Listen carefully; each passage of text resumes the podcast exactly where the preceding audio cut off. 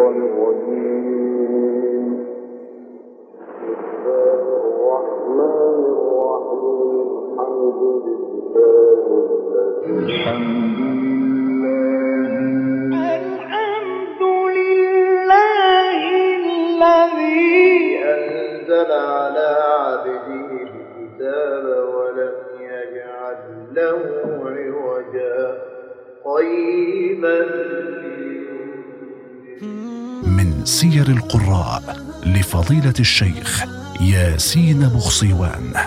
قارئنا يسمى بشاويش القراء أو شاويش وقارئ في الإذاعة ويلقب بفيلسوف القراء إنه فضيلة الشيخ القارئ راغب مصطفى غني.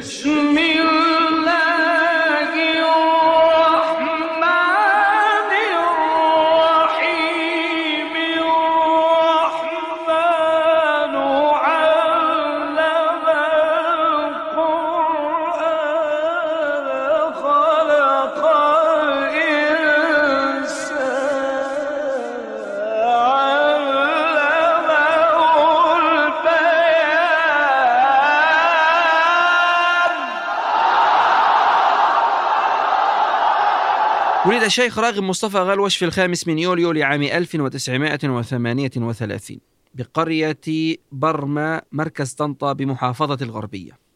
وحفظ القرآن الكريم في سن مبكرة وذاع صيته وهو ابن الرابعة عشر من عمره. في وقت كانت فيه دولة التلاوة المصرية مليئة بعمالقة القراء أمثال الشيخ عبد الباسط عبد الصمد والشيخ محمود خليل الحصري والشيخ محمد صديق المنشاوي والشيخ مصطفى إسماعيل والشيخ البهتيمي وغيرهم. إلا أنه استطاع أن يجعل له مكانا بين هؤلاء الكبار. يقول هو عن نفسه طلبت للتجنيد في عام 1958 وكان عمره في ذاك الوقت 20 عاما. تم توزيعه على مركز تدريب بلوكات الأمن المركزي بالدراسة. فيقول ونظرا لالتحاقي بقوات الأمن المركزي بالدراسة كنت أتردد دائما على مسجد الإمام الحسين رضي الله عنه لأصلي وأتطلع لأن أقرأ ولو آية واحدة بأكبر مساجد مصر والقاهرة وأشهرها. وكنت حريصا على تقديم نفسي للمسؤولين عن المسجد حتى تتاح لي الفرصة لأقرأ عشرا أو أرفع الآذان في هذا المسجد الكبير. فتعرفت على شيخ المسجد المرحوم الشيخ حلمي عرفة وقرأت أمامه ما تيسر من القرآن فأعجب بي جدا. وذات يوم أفصحت له عما أتمناه وطلبت منه أن يسمح لي بالأذان وقراءة عشر. العشر يعني عشر دقائق. وقراءة عشر قبل إقامة الصلاة. فقال لي يا راغب إذا تأخر الشيخ طه الفشني فسيكون لك نصيب وتؤذن العصر. وتقرأ العشر. فدعوت الله من كل قلبي أن يتأخر الشيخ طه الفشني وكانت أبواب السماء كلها مفتوحة. فاستجاب الله عز وجل لي. وتأخر الشيخ طه الفشني واقترب موعد الأذان فقال للشيخ حلمي جهز نفسك واستعد.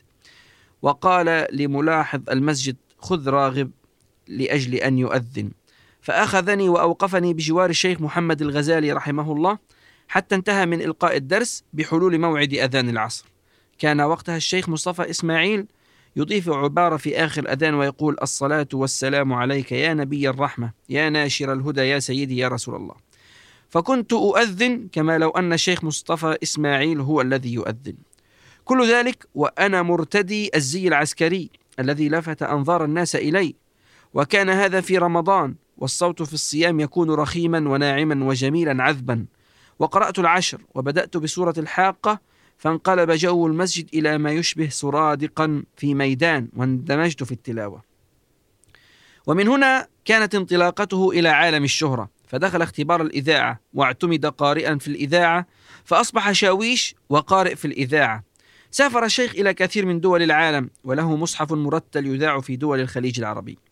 توفي الشيخ راغب غلوش في الرابع من شهر فبراير لعام 2016 بعد مرض نقل إثره إلى أحد المستشفيات إلى أن توفاه الله عز وجل عن عمر يناهز السابع والسبعين عاما. رحم الله فضيلة القارئ الشيخ راغب مصطفى غلوش رحمة واسعة.